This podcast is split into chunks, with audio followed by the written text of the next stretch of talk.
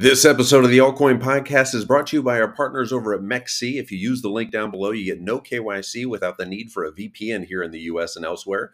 Plus, you get zero maker fee and only 0.03% taker fee and tons of free weekly trading competitions. It's the exchange I use and the one I would recommend. Now, on to the episode. So, following two straight months of sales growth, NFT trading rapidly accelerated over the past week as Ethereum NFT volume more than doubled during that time span. Uh, it's due to an evolving market in which upstart Blur has overtaken leader OpenSea, with traders rapidly flipping NFTs like their DeFi tokens. Uh, and according to data from DappRadar, Blur has generated $460 million worth of Ethereum NFT trades over the past seven days alone. Uh, that's a 361% increase over the previous time span.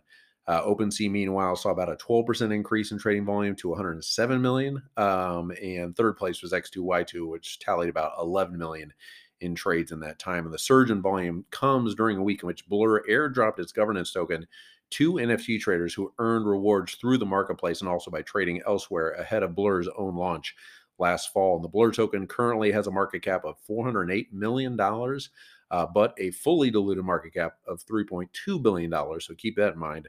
Uh, its current price is a 105. It's down about 14% in the past 24 hours. Uh, but it appears that at least some NFT collectors poured their airdrop funds back into buying even more NFTs. Uh, and they're primarily using Blur to buy and sell those NFTs, as, as the market data shows us. However, the surge in trading volume at Blur doesn't appear to be primarily driven by traders simply selling off their Blur tokens and buying and holding high value NFTs. Instead, it does look like whale traders with significant NFT holdings appear to be flipping NFTs with an even greater frequency than before. So, super wash trading. Uh, they're basically doing it in an effort to boost potential future reward allocations of Blur uh, which is facilitated by Blur's own unique marketplace model, which not only broadly incentivizes heavy activity with the promise of token rewards, but specifically rewards traders for using bidding pools that enable bulk trading of NFTs.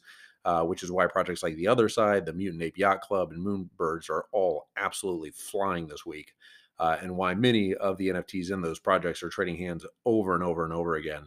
Um, so the flood of NFT flipping and, and, rewards farming on Blur definitely muddies the water, so it's hard to get a grasp on exactly what's happening. Uh, but the surging trading volume from the past week does not suggest that the market or the NFT market is growing by any means or onboarding scores of new collectors. It appears to be m- mainly whales just wash trading and, and, trading amongst themselves. So, so not really growing the pr- not really growing the pie, but uh, just trading shit amongst each other. Uh, right now, I'm not holding blur spot. I'm not in a long or a short. My AI is flashing a so- short signal for blur on the one hour and the four hour right now, uh, but it's it's flashing shorts for just about everything. Um, so that's not telling me a whole lot about blur. Um, I think I'd probably be looking for a short right now, not financial advice, uh, especially with these small market cap volatile coins. It could go up to ten dollars the next week. Who who the heck knows? Uh, but that three billion dollar fully diluted market uh, or fully diluted supply uh, our total supply is pretty scary, which means there's still 2.6 billion left to uh, get flushed onto the market.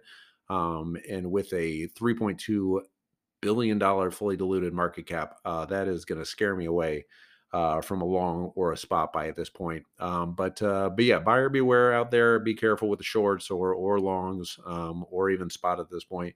I think we're going to see a big not maybe not a big correction, but I think we're going to see a, an overall correction in the market, and certainly probably with Blur here. But uh, I am not going to take a chance on, on that short though, because uh, you never know with these whales. Uh, but anyway, 105 currently down 14% in the past 24 hours. That is Blur. I am over three minutes. So I'm going to hit stop recording. You guys have a great day. I will talk to you tomorrow.